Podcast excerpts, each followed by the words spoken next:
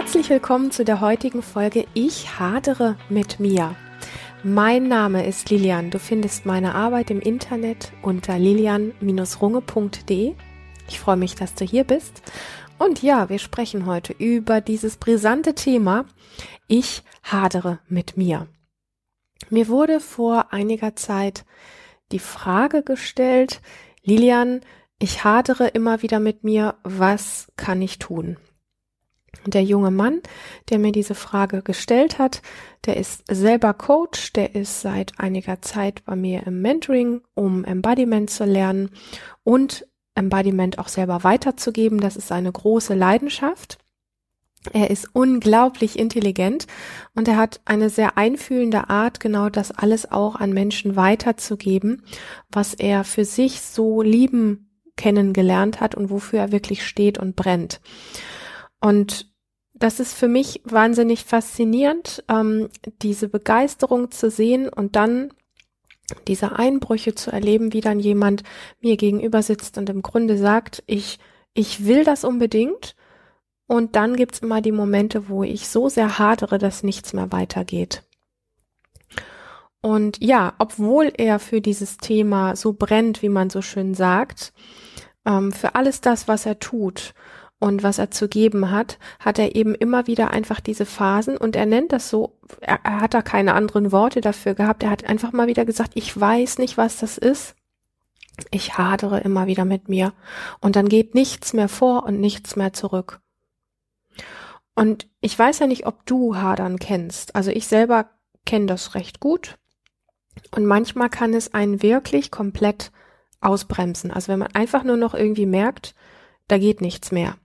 Und was Hadern ist, da sprechen wir gleich noch drüber. Das ist ja ein recht großer Begriff. Aber es kann einen tatsächlich komplett ausbremsen, egal wie sehr man für etwas brennt oder sich auch entschieden hat, das wirklich zu machen oder irgendwas umzusetzen. Und ich glaube, dass jeder, der Hadern kennt, der weiß, wie intensiv das sein kann. Und das Ding ist nur, Hadern ist, wie ich das eben schon sagte, tatsächlich ein großer Begriff.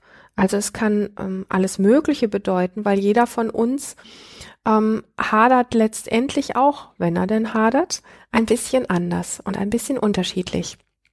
Und genau aus diesem Grund habe ich ihn dann gefragt, okay, also du sagst, du haderst, was genau meinst du denn damit? Was genau passiert bei dir? Und ich mag an der Stelle, bevor ich zu der Antwort komme, noch was einfügen, weil es letztlich so ein bisschen, ich sag mal, zwei Arten gibt, wie man hadern kann. Nämlich einmal mit sich selber. Und zum anderen kann man aber auch mit einer Situation oder mit einer gemachten Erfahrung, also sozusagen mit dem Schicksal hadern. Ja, das haben wir zumindest alle schon mal gehört, wenn nicht auch erlebt. Aber entweder hadert man so mit sich selber oder man hadert einfach mit dem Schicksal, mit dem, was gerade die Situation ist oder was man erlebt hat.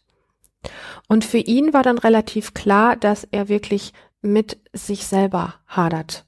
Und wir erforschten dann zusammen, was er ganz konkret meint, beziehungsweise woran er bemerke, dass er hadere. Also das heißt, ich habe ihn dann gefragt, was genau in diesen Situationen in ihm passieren würde. Ich glaube, dass das ganz wesentlich ist, weil wir können ja einfach sagen, ich hadere, alles ist doof, es geht nichts vorwärts und wir können es dabei belassen. Oder wir können uns wirklich die Frage stellen, woran genau merke ich denn, dass ich hadere und was passiert genau in mir? Und auf diese Frage hat er dann geantwortet und hat dann erzählt, dass er immer wieder ganz plötzlich einfach diese ganz großen Zweifel bekäme, ob er das wirklich weitermachen soll und kann, was er sich mit seiner Coaching-Tätigkeit bisher aufgebaut hat. Und ich darf so ein bisschen dazu sagen, dass er bereits mit einer anderen Firma und mit einer anderen Tätigkeit extrem erfolgreich ist und ihn das aber letztendlich auf lange Sicht, also er macht es schon eine ganze Weile, einfach nicht erfüllt hat. Und sein Plan letztlich ist, die erste Firma zu verkaufen und dann voll und ganz eben mit Menschen zu arbeiten, mit dem, was er so liebt. Und wenn man an so einem Punkt ist, dass man so einen Wechsel hat, braucht man natürlich, ich sag mal wirklich, volle Power, ne? Das heißt, die erste Firma soll gut verkauft werden, die zweite soll mit Vollgas aufgebaut werden. Und Hadern an sich ist ja, wenn man da jetzt so reinspürt, ist tatsächlich schon auch so eine ziemlich schwere und eine ziemlich blockierende Energie. Das heißt, in solchen Momenten, wo dann plötzlich dieses Hadern einsetzt, geht dann nichts mehr vor und zurück. Und das ist für so einen Prozess dann auch, ich sag mal, gelinde gesagt, nicht ganz so einfach. Und letztlich hält das Hadern uns in so einer, ja, in so einer gewissen Situation, es hält uns einfach fest und lässt uns nicht weitergehen. Und genau aus diesem Grund haben wir dann zusammen so ein bisschen geforscht und weitergeschaut, was ihn in dieser doch recht privilegierten Situation tatsächlich ausbremst. Also privilegiert deshalb, weil er jetzt nicht gerade bei Null anfängt mit Selbstständigkeit und so weiter, weil er eine gut laufende Firma hat und ich sag mal, die Grundvoraussetzungen an sich alle ziemlich gut sind. Und trotzdem hat es immer diesen Punkt gegeben, wo ihm was reingrätscht, wo ihn was ausgebremst hat. Und ja, wie es dann so oft ist, lag tatsächlich die Ursache von diesem Hadern, von diesem Ausbremsen, die lag dann, als wir einfach ein bisschen geforscht und geguckt haben, die lag sehr viel tiefer als einfach nur so in der Tatsache, dass es hier gerade darum geht, ein neues Unternehmen zu gründen. Ja, also das ist jetzt nicht der Grund gewesen, warum er letztlich Angst hatte. Man könnte ja auch rein interpretieren und sagen, da baut sich jemand was auf, der wird jetzt sichtbar, dann hat er plötzlich Angst davor und dann geht nichts mehr vor und zurück. Nein, das war das tatsächlich nicht. Das, was sich letztlich in diesem sogenannten Hadern gezeigt hat, war, dass er, und jetzt gehen wir mal ganz weit zurück, in einer Pflegefamilie groß geworden war, in der er eigentlich nie, und das eigentlich könnte man auch weglassen, in der er nie die Bestätigung für sein So-Sein, wie ich das ganz gerne immer bezeichne, erlebt hatte. Also einfach für das, was er als Mensch ist, hat er im Grunde nie Bestätigung bekommen.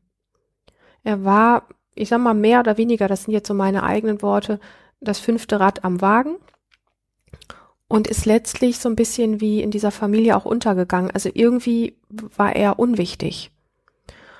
Und mit seiner ersten erfolgreichen Firma hat er sich quasi ja in seinem Umfeld und in seinem Freundeskreis ja einfach so ein gewisses Ansehen aufgebaut, das immer irgendwo zu bröckeln schien in den Momenten, als er dort angedeutet hat, dass er zukünftig lieber in seinem Coaching mit Menschen in einem ganz natürlichen Umfeld arbeiten wollte. Und also er hatte sich in seiner ersten erfolgreichen Firma, hatte er sich ein Umfeld und einen Freundeskreis mit einem gewissen Ansehen aufgebaut. Das hatte augenscheinlich eine viel größere Bedeutung, als ihm das wirklich bewusst war. Und dieses Ansehen schien jedes Mal so ein bisschen zu bröckeln, wenn er von seiner neuen, ich hätte jetzt fast gesagt, von seiner neuen Liebe gesprochen hat, aber also sein Business ist seine Liebe oder beziehungsweise seine Coaching-Tätigkeit und ja, sein Embodiment weitergeben ist seine Leidenschaft. Und jedes Mal, wenn er davon gesprochen hat, dann fing das so ein bisschen an zu bröckeln.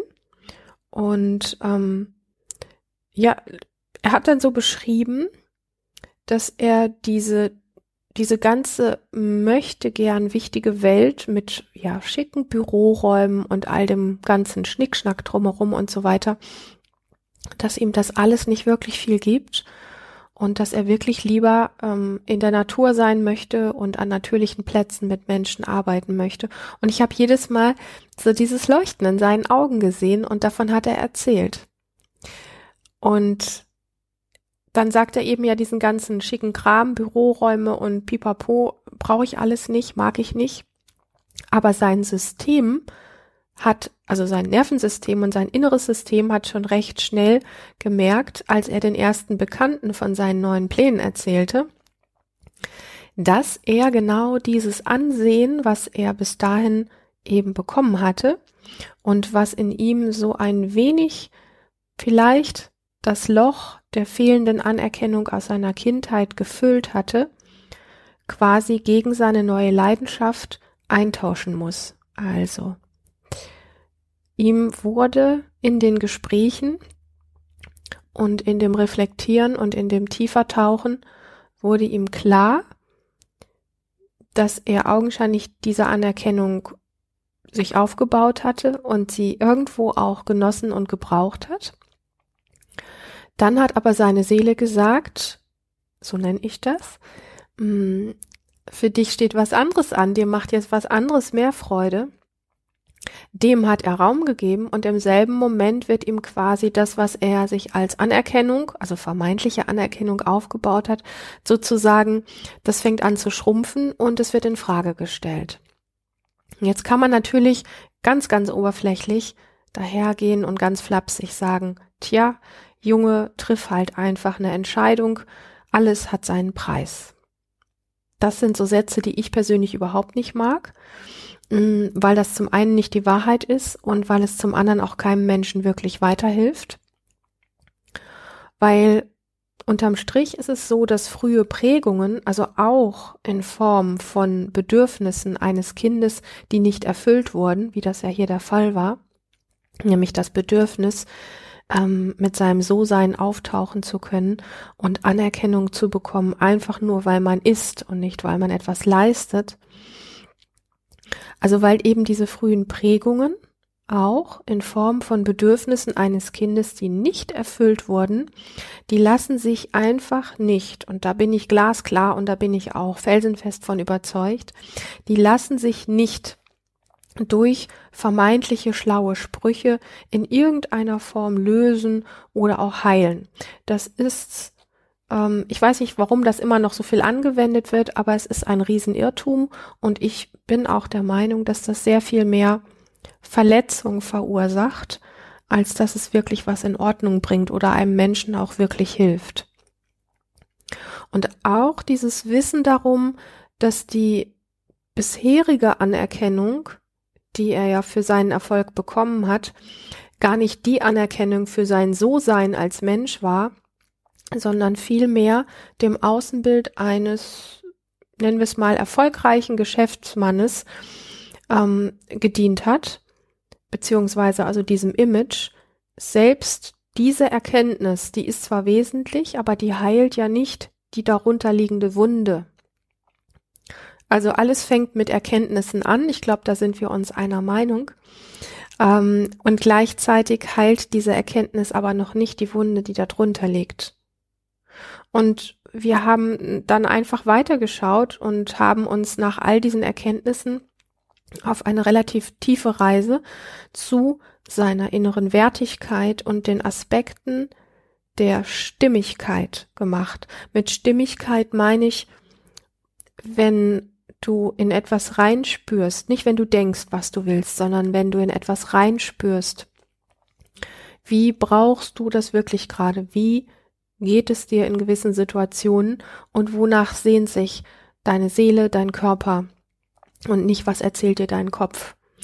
Also wenn man jemanden fragt, was willst du, dann sind das meistens Kopfgeschichten. Wenn man sich aber auf die Suche nach der Stimmigkeit macht, dann kommen meistens ganz viel andere Sachen raus, als das, was der Kopf vorher so gesagt hat.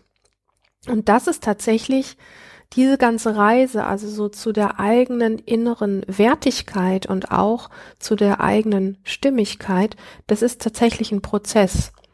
Und ich habe das an der einen oder anderen Stelle schon mal erwähnt, Prozesse brauchen meistens etwas Zeit, das ist auch sehr gesund. Aber diese ständigen Einbrüche von diesem Hadern, die wurden und werden langsam bei ihm weniger. Und das würde ich mal einfach darauf schließen, dass diese Reisen, die er gemacht hat, zu sich selber, wo er mehr nach Stimmigkeit und mehr nach sich selber und nach seinen inneren Werten geschaut hat und das auch integriert hat, dass das langsam ja so viel innere Stabilität hinterlässt, dass diese Einbrüche des ständigen Haderns einfach wirklich sichtbar, also für ihn sichtbar, spürbar weniger werden. Und für mich ist es natürlich total schön, ihn immer wieder irgendwo überglücklich zu sehen, weil gerade jetzt, er hat erste Kunden als Coach, obwohl er noch nicht mal eine Webseite oder irgendwas hat. Und das macht mich natürlich auch glücklich. Das heißt, dass dieses, da findet etwas statt bei mir, ja, also bei ihm war es dieses Hadern. Und dann bleiben wir nicht bei diesem Hadern kleben oder an irgendwelchen oberflächlichen Dingen, sondern einfach zu gucken, wo kommt das denn eigentlich her? Was brauchst du und was möchtest du eigentlich wirklich? Und zwar nicht auf der Kopfebene, sondern auf einer viel tieferen Ebene. Wo fühlst du dich als Wesen wirklich wohl, wenn du was gibst oder wenn du was brauchst?